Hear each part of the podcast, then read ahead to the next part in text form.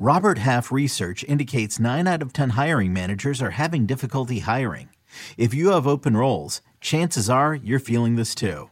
That's why you need Robert Half. Our specialized recruiting professionals engage with our proprietary AI to connect businesses of all sizes with highly skilled talent in finance and accounting, technology, marketing and creative, legal, and administrative and customer support.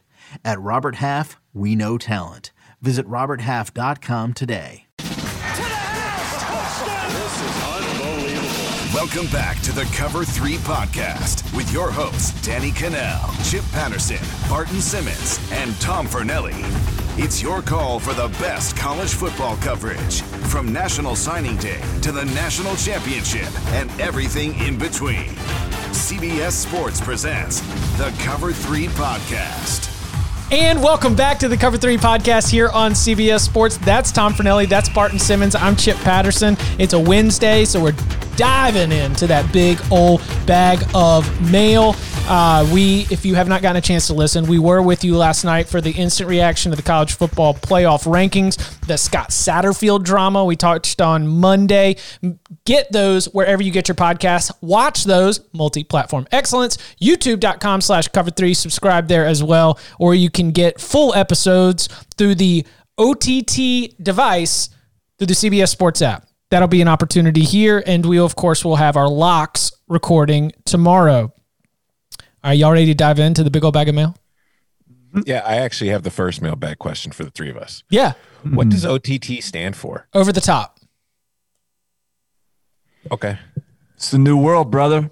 Cord cutting. What, what is over the top. What is it over the top of? It's like over the top of your uh, old like it's it's on top of whatever your old setup was. We're over the top. This is extra. This is this is the, our other offering that we've got for you. You can get us so, through all the old methods. You can pull up your old computer browser and go to cbssports.com or you can get us through the OTT device. So it's not like the old Sylvester Stallone arm wrestling movie. uh, turn it turn your hat on backwards and uh and, and be ready to roll. Yeah. All right. This first question comes from Dijon87. This is a fantastic college football podcast. The addition of Danny is welcoming, mostly because he was my guy at ESPN and trolls the SEC cult following. Mm-hmm. I've, ne- I've never understood why Tennessee, Arkansas, South Carolina, et cetera fans thump their chest with SEC chants, but the programs are absolute trash. As a Buckeye fan, I don't give a rip about how good Wisconsin or Michigan State is anyway. I love the lock picks, how quick they are with emergency pods, and their overall knowledge and love of the game. If y'all see this, I would love to have this mailbag question answered on the show. Are you guys as sick as me with the lack of leadership in college football? The playoff is a joke. The conferences do their own things, resulting in Ohio State playing a max of seven games this season, while Notre Dame played a full schedule. Rules are, routinely broken, and ultimately, college ball has primarily become a regional sport. It's time to hire a commish to fix this mess. Oh, and did I mention the playoff and the committee is an absolute joke?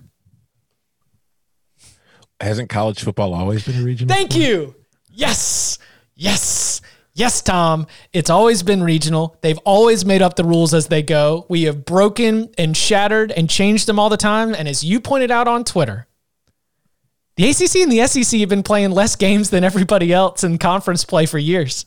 Yeah. And now all of a sudden it's not fair. That, and I, like, I understand that five games and 10 games is a lot different than nine to eight. It's just, yeah, it's, this is, it's just funny to me that now things aren't fair. Conferences do what's good for the conferences. Like that's yeah. the way it's always been and done. Do the Pac-12, and then you do what's worst for your conference. Then, like they won't, there won't be a college football commissioner because that means someone has to give up power, and all of these conferences like the autonomy that they have over their leagues. Yeah, because I mean that's the thing. Like I understand the desire for it, and I understand the desire for uniformity because if the playoff is going to be quote unquote fair, there should be some sort of set guidelines, and everybody should be playing by the same rules. So I get it. It's just turning in like the NCAA is technically that right now, but the NCAA has nothing to do with the playoff. They're separate entities. So would you now have like the playoff is its own entity for the playoff and the playoff has decided yeah no do what you want to do like, because again, none of this matters. Sorry to be, you know, what's the word?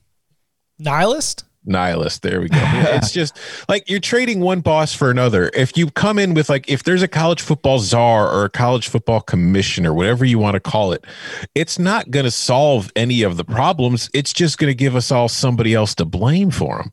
Yeah, because Roger Goodell is such a well liked dude. exactly. right.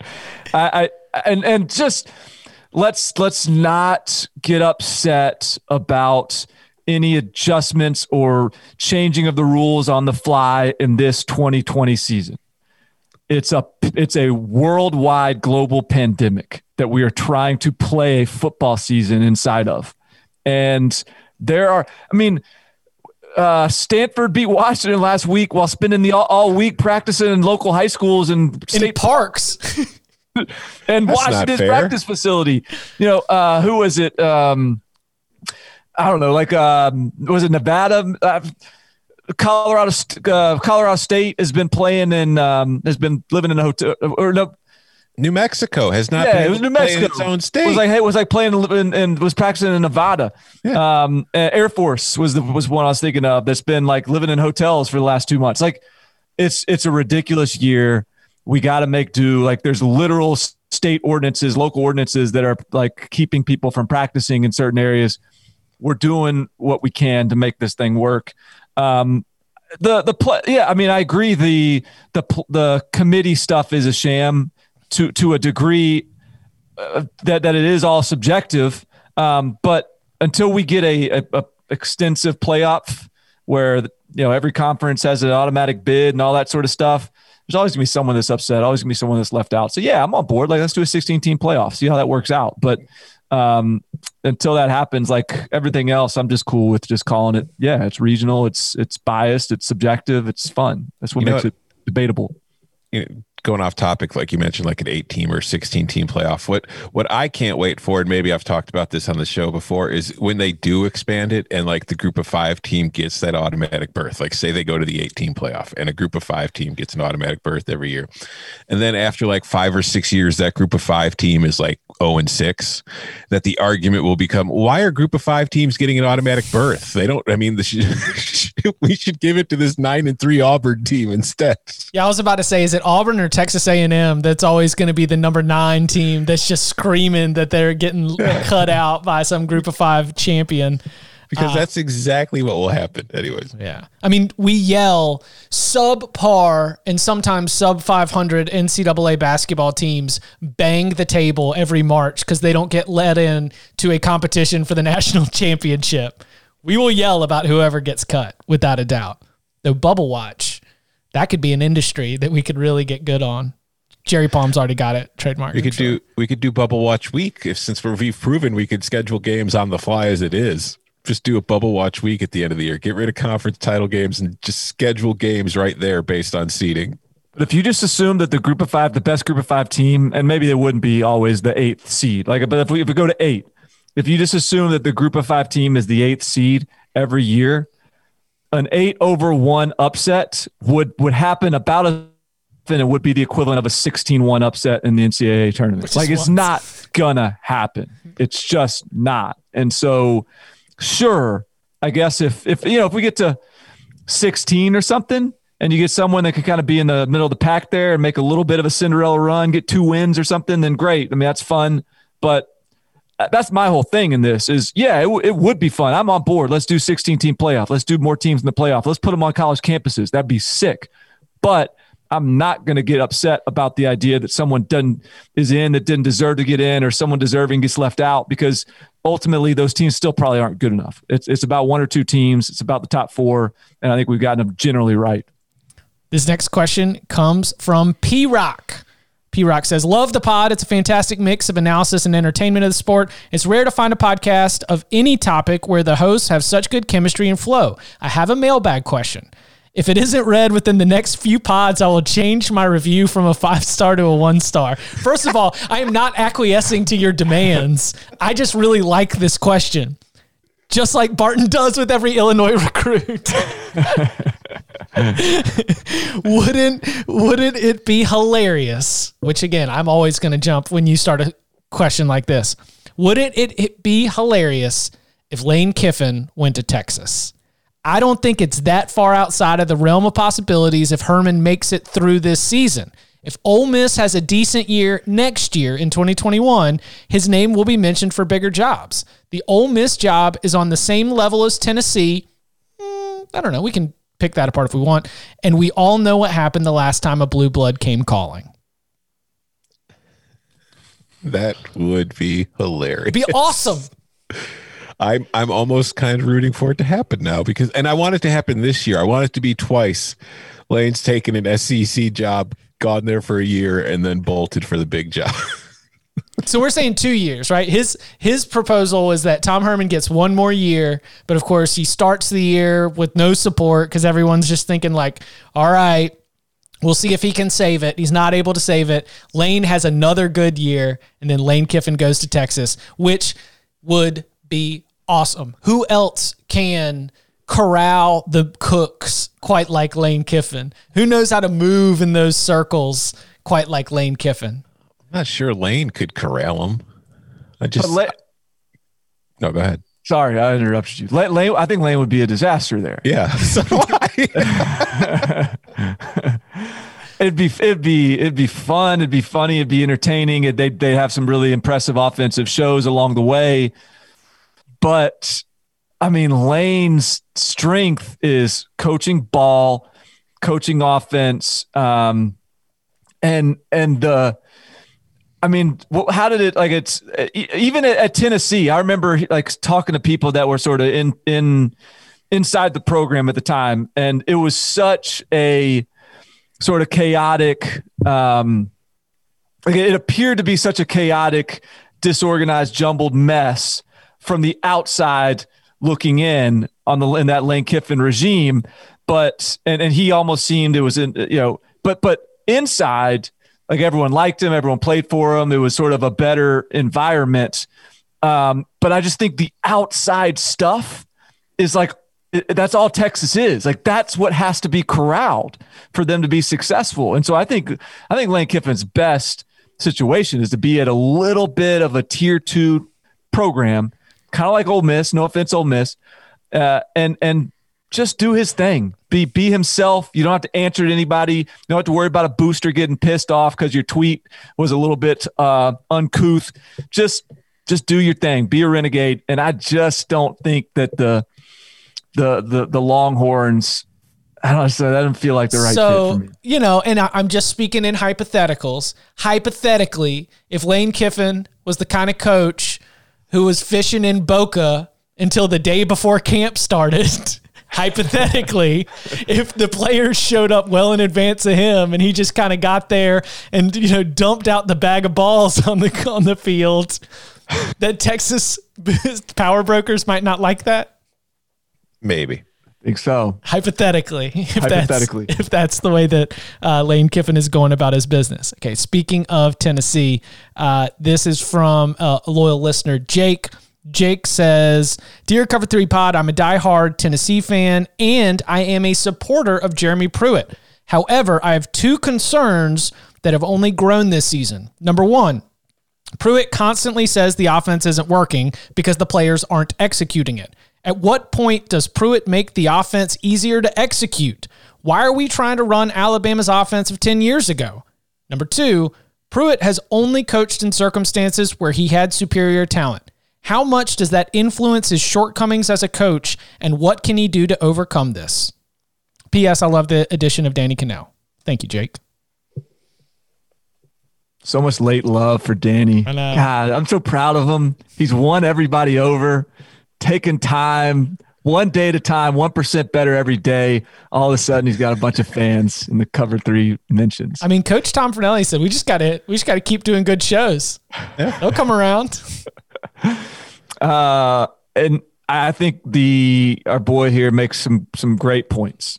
And I actually think it's, it's, you know, and, and, I, I, agree. I think I'm, I am, was, I, my, my conviction is, is being questioned right now a little bit. It's wavering a little bit in, in Jeremy Pruitt, but I certainly was a Jeremy Pruitt believer. And I think he's I think he's a really good coach. I think he is a really good evaluator. Um, but it is fair to question whether he is giving his players the best opportunity to be successful uh, because of the way they, their offense operates. Um, and it is fair to question whether he is showing enough adaptability uh, to a different kind of a different set of circumstances uh, in terms of you know his his team's talent and, and who they're playing. I mean, they've lost six straight. That's that's the the wins and losses tell the story. Like we can make excuses for it all we want, but they've just they've figured out a way to lose six straight. And the whole the whole um, task that, that that you are are given as a head coach is to figure out a way to win. And he's and that's what he's he's not figuring out a way to win. Um, and so I do have I do have some concerns there, and I and I think that it speaks to maybe the idea that look, um, uh, th- there is something to be said for having a background as a coach that is a little bit winding, where you've had a lot of different circumstances to have to navigate in terms of talent imbalances and different systems to to to coordinate on the opposite side of offensively and all, things of that nature. Like, I just think goes back to range, range. You know, generalist, not specialist you know, a, a, a, a wide spectrum of experiences prepare you for success. And um, I think that's a I think that's a good point and one that uh, is is maybe worth examining. Yeah, I was I was actually about to bring that same thing up because we it's it's not just football. Like we're living at a time now where in pretty much every industry and every single walk of life things are changing quickly and you have to be able to adapt. It's not like it was even a decade ago let alone 20 years ago. Like alabama changed nick saban changed because he saw that he had to change things up. And i think that we've talked about it. Coaches these days cannot get married to a certain philosophy. Like if you're running an option, okay, you're running an option, but even option offenses are changing. We're seeing different variations on that, like, you know, with what Willie Fritz has done with Tulane, and we've seen other coaches do it other places. And I think that you can't just go into any job right now and saying, this is the way I've always done it. This is the way I'm always going to do it and expect to have consistent success doing it. You got to be ready to react. You got to be ready to adapt. This next question was uh, it's it's a little bit it's a little bit loaded, but I think it it could give us some good answers. Uh, this one's from Jordan. Morning, fellas. Given 2020 is coming to an end with the coaching carousel coming up, it potentially could be a fun one. I had an interesting conversation the other day. Who do you think will be the head coach at the following schools in 2025? Oh, man. Five years from now Alabama, Clemson, Ohio State, USC, Michigan, Texas, Oregon, Florida, Georgia. Curious to hear some ideas for these teams going forward. 2025. 2025. All right. Um, I think Nick Saban is 74 years old. I think it's got to start. Do you think that Nick Saban is still the head coach at I Alabama? The, I think that's the easiest uh, one to answer. I'm going to go with yes. Wow. I mean, and then you, show like show me where he's shown any any indication that he was is ready to slow down. Is like he didn't even have wrinkles yet. Like he's he is the healthiest looking. What he so he's 69 this year. Is that what Correct. Saying? Yes. He's the healthiest looking 69 year old I've ever seen. I don't I don't know why you would bet against Nick Saban being the head coach in 2025. So I'll start there. I I've got Dabo at Alabama. See, no uh, way. That's, that's, my burn the world down answer. I don't know, but man. I, I agree with Barton. I think Nick's still at Alabama in five years. Even if Nick isn't, you think Dabo would leave Clemson? Yes. And go to Alabama? Yeah. I don't I don't know, man. I mean, it's, I know he's he's got I mean, history there. Like, I get that. Yeah, and that is the Bear Bryant move. You know, like to to leave, you know, one iconic program and go to another. Win some championships, go try to win some more championships. Ah, but Dabo just likes being a little old Clemson. You know, he doesn't want all. He's he's he's he. You know, when when this gets stops being about winning and it starts being about how you know how much you winning by and all that sort of stuff. You know, they start paying players. That you know, he doesn't want any of that nonsense. He just wants to little old Clemson. I don't know. I think it's a fit. The walk on for Alabama. You know, born and raised in Alabama. I mean, there's it's that mama calls you, you come home.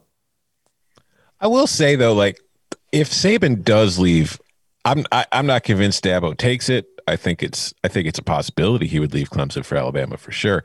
I would say that that was my answer, just to you know troll. But do you want to be the coach that follows Nick Saban, even if you're Dabo? No, I mean, but it's a retirement plan. You know that you're going to be retirement. No, age, you know you're going to be. Whoever follows Nick Saban knows that they're going to be fired, and they're going to get paid five to seven million dollars a year to be fired in four or five years. Save every See- penny. But see, I that's can't- why if I'm Dabo, I might let somebody else replace Saban and then maybe replace them. Unless it is Dabo Swinney, I can't even imagine how disappointing that hire is going to be.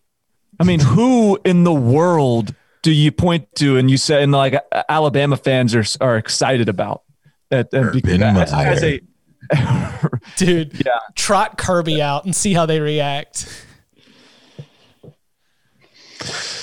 I don't know. I it I, I think it'll be Saban. I think Dabo will still be at Clemson. Ohio State, I think will still be Ryan Day. Ooh, okay.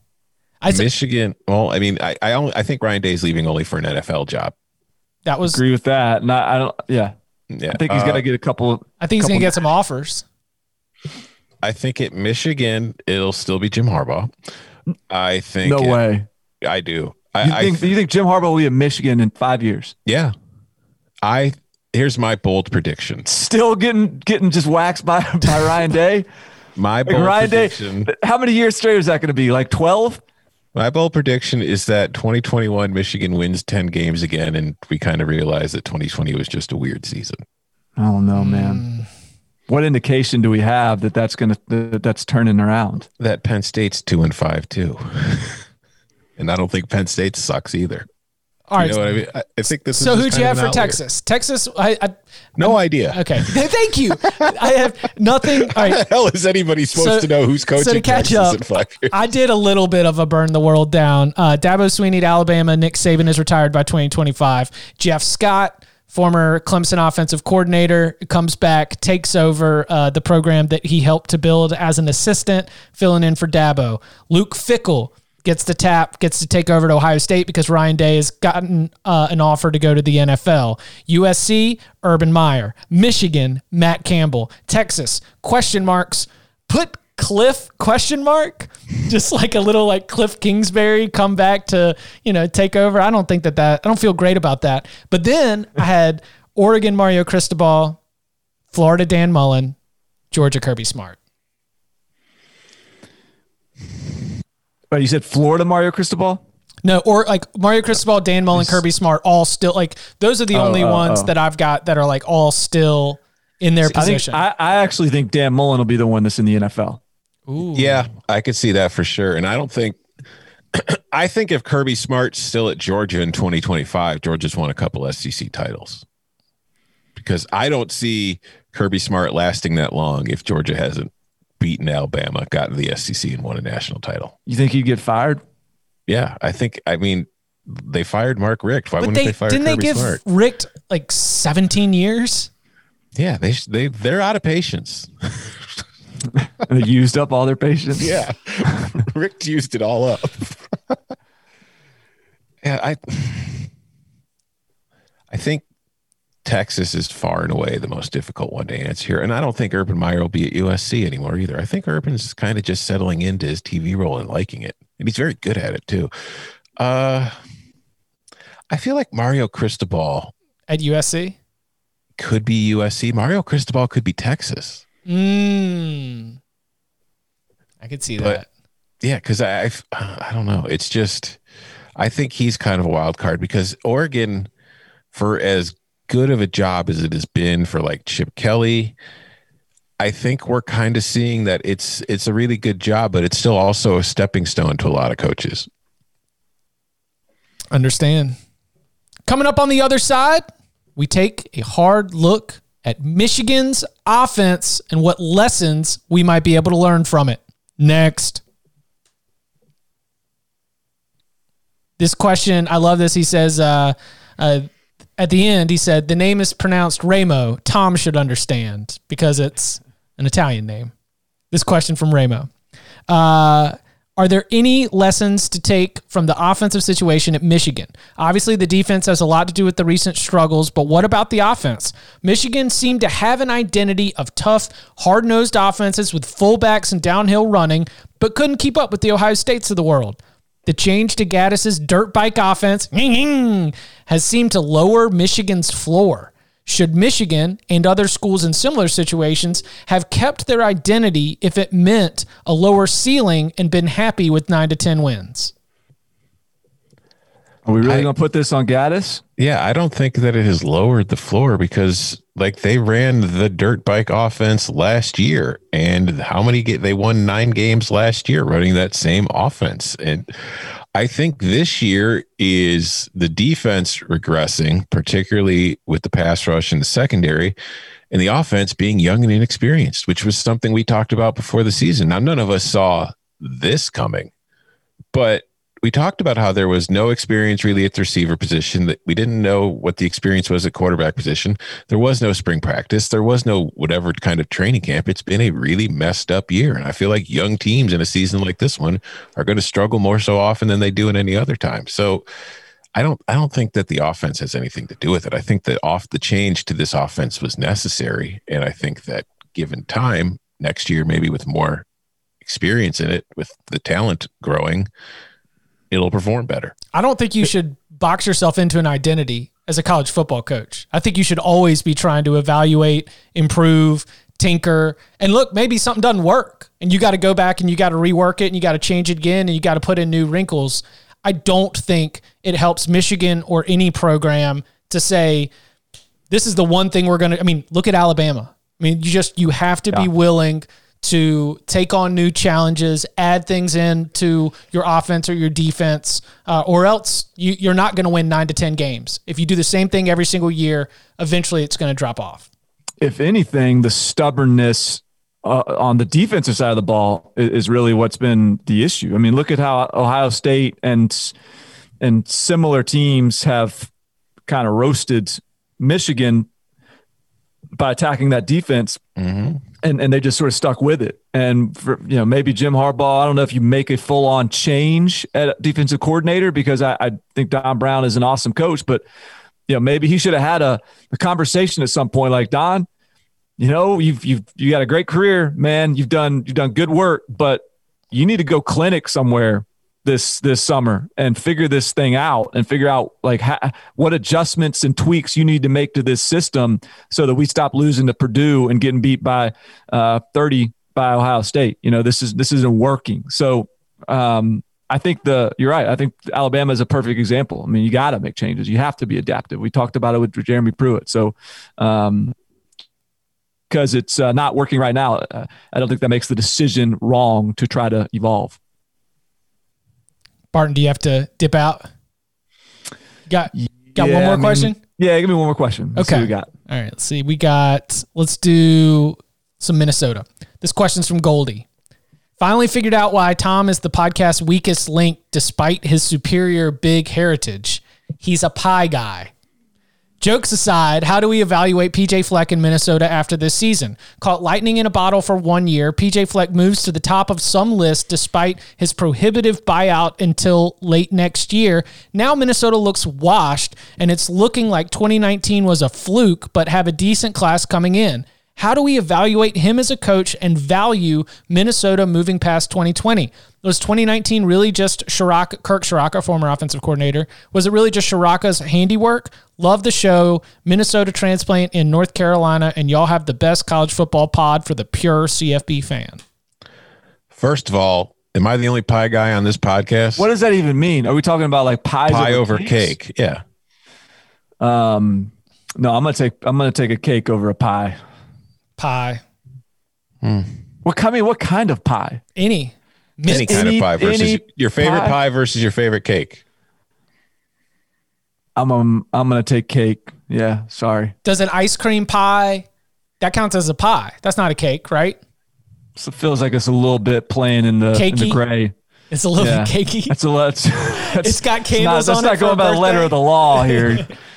Maybe dropping off some some uh, some some casino chips in the backyard of your your recruit there, but Yeah, I, I'm in general uh, pie over cake, but my I, that's not a hard line stance for me because I am a I'm a chocolate chip cookie overall as my like prefer. If you asked me what my dessert, what I wanted, even at a nice restaurant, I'm like, hey, you got any like chocolate chip cookies back there? Bet they're warm. That's what I would Get a want. little, get a little milk, little side of Oh, milk. yeah, oat milk. Uh, you know what? Actually, I will say I was I was uh, I like oat milk so much that I was certain that to combine oat milk with like Oreo cookies and dunking them in oat milk was going to be like some sort of euphoric experience. Just go straight milk on that. Is it? It's too Straight much. milk's the better play. Yeah. There there are things that oat milk is not best for. And just just regular old whole milk has still got a place in our in our refrigerator. Oat milk Thank has God. a has a cookie flavor to it. That's almost too much cookie. Right. Yeah. Yes. You need some contrast. Yeah. So Anyway, Minnesota. as for Minnesota, um, I my feeling towards this season, repeatedly, I mean, I, I don't, I'm not going to hold this season against any coach just because it's been a weird year and Minnesota has obviously Minnesota started the season dealing with a bunch of COVID issues. It was missing half of its offensive line. It was missing key players. Rashod Bateman had opted out for a while and then came back, so he wasn't really in sync with the team for a bit, and now he's opted back out. I don't think this year proves last year was a fluke. I didn't expect this year's team to be quite as good as last year's. I thought it could be, but I didn't think it was going to improve. I I think if you look at PJ Fleck's history as a coach, there's far more reason to be optimistic about Minnesota continuing to be a good football team in the Big 10 than there is to worry that oh my god, you know, the we've seen behind the curtain and this is this is an awful football team and last year was a fluke. So I'm I'm not that worried if I'm a Minnesota fan. No, I'm not worried at all. Uh, I think, I mean, you saw this sort of steady progression five and seven, seven and six, 11 and two, or whatever they were last year. Um, and so that that's okay. I mean, what do you expect? Like 11 wins the rest of the, your your tenure at Minnesota? I mean, that's not how it's going to work at Minnesota. They're a developmental program. They recruit that way. Uh, they had they lost a, a, lot of beef, a lot of juice from that team last year, especially on defense. They got to reload a little bit, and and reloading is not the same reloading as you would have at Alabama or Ohio State. You got to get those guys experience, get those guys coached up and developed. And so I think I think the you know the the grind begins again. Um, I. I I think PJ Fleck's still what he is. I think we we think he's a good coach. He continues to be a good coach.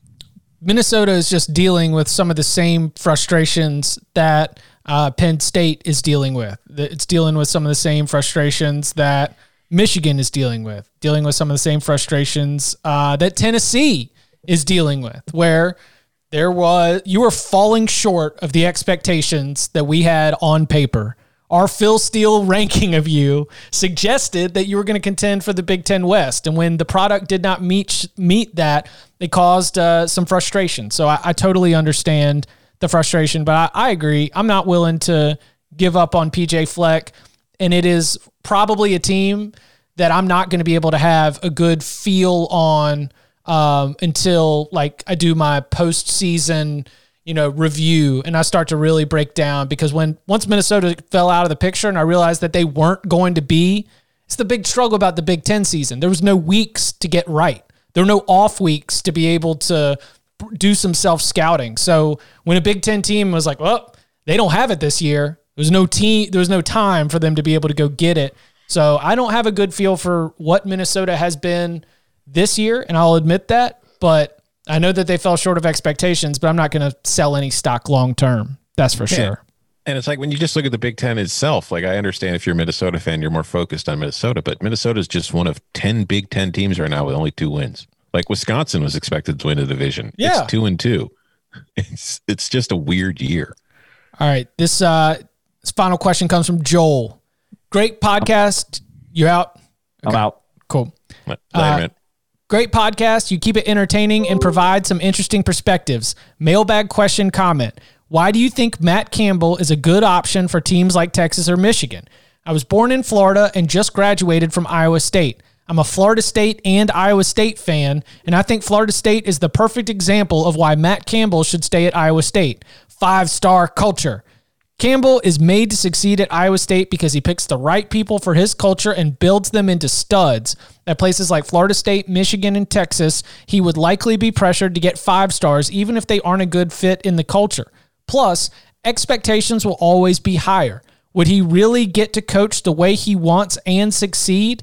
He he has built a team from the ashes into a Big 12 contender in just a few years. Ames worships the ground he walks on. He gets paid a few million a year for eternal job security. He's built a culture to last for years to come. So why is everyone so set on him leaving? Ames isn't so bad. I don't think anybody's set on him leaving. I just think that he's a hot name in the market and he's going to get floated about for bigger jobs. I disagree with the premise that the Michigan job is just like Florida State and Texas.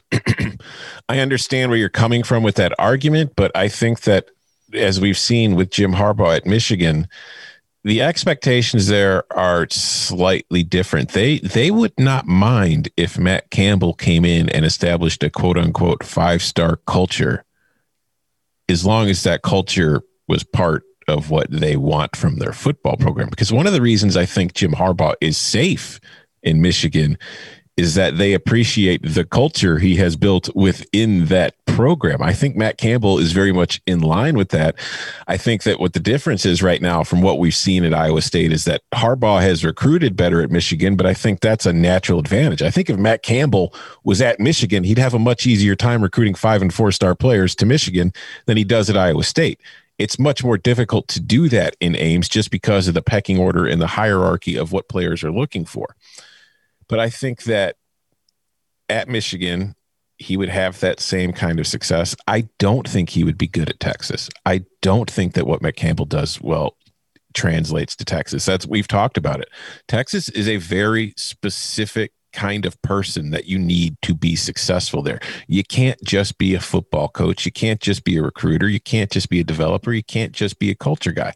You've got to be the CEO. You've got to be the politician. You've got to shake hands and kiss babies and do a whole bunch of crap to keep a whole lot of people happy while delegating your football coaching responsibilities to others. So like it's not a coincidence that Mack Brown had so many successful assistants that went on to be head coaches. A lot of them were working like head coaches for the most part because Mack was busy having to deal with so much other crap.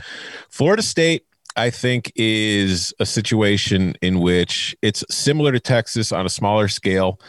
It doesn't have the budget that Texas has but there is that same kind of pressure within because of the history of the program. And you could argue Florida State's got a better history than Texas, really. But I just, Matt Campbell could stay at Ames forever. He might stay at Ames forever, but he could also leave. And if he does, I don't think it's because Iowa State's a bad job or it's anything about Iowa State. I think that it's when you're a coach, like, there are certain jobs that are just kind of like the epitome of your profession. And when they come calling, it's hard to say no, especially if they're coming with a raise. Like I know you make a lot of money at Iowa State, but if you're making whatever, what does he make it like two million? I think somewhere in that area. If you're making two million or whatever you're making at Iowa State, and then Michigan comes and offers you five million, it's a bigger job and you're getting more than a hundred percent raise. Like you'd almost be dumb to say no. Now he is making three and a half three and a half. But if Michigan comes and says five, six, seven, which is what they're paying Harbaugh. See, I I, I think it's important, especially for coaches on the rise, to maybe stay ahead because uh, just the the itchy trigger figure, the demands of fans. I don't believe if Matt Campbell was successful that the old standard that Matt Campbell is being judged by will continue moving no, forward. The, the, expectations will continue to rise. Right. And it's more difficult to meet those expectations mm-hmm. at a place like Iowa State. Iowa State mm-hmm. has only finished in the final AP poll twice, ever. Like that's like this is not a top 25 program. This is not one of uh, the teams that regularly is in the top 25. And so while you have this success now and while you can exceed meet and exceed the expectations that are set, then the goalposts are going to move on you. And that's why I say for Campbell and any other coach that's on the rise, I'm never going to judge you from trying to stay ahead of that and uh, just sort of the the reality. I mean, I get. I feel like I'm Scott Satterfield right now. See, what y'all don't understand is, you know, coaches got families, and we're really not trying to get fired out here. So uh, it's really important to talk to other jobs and understand what's going on. But if I am Matt Campbell, I take calls. I absolutely Yeah. see what the salaries, what the resources, what the administration investment looks like at other schools. And that's not trying to run your boy out of Ames. It's just understanding that, as you said at the beginning, he's just one of the top candidates on the national scene. Yeah, coaching, whatever you do for a living, whether you're happy at your current job or you love your job or maybe you're not happy, you should, but even if you are, you should always listen to what else is out there just to have an idea of your value because it's important to know what it is. So even if Matt Campbell doesn't plan on leaving Iowa State, he should know that Michigan, he should talk to him if they call to find out what his value is on the market. It's an important thing for anybody to know in their profession. because he's gotten Iowa State to the top of the Big 12, but that also means that there's nine other teams in the conference that are doing nothing else but trying to invest more in taking them down. It's only going to get more difficult.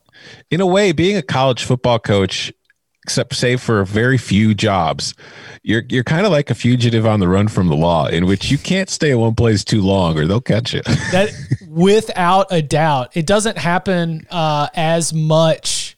Mean, because coaches are recognizing this. You know, as as coaches get together and have these conversations. I think that the last coach I heard this from was a college basketball coach, where it was like, you know, we've oh, um, crap, Buzz, uh, Buzz, why- why am I- Buzz Williams. Buzz Williams. Yeah, you know how he always runs his uh his like studies. He does. He's commissioned all these statistical analysis, and Buzz Williams was like, "I've found that at the like high major level, the the average tenure is about four and a half years.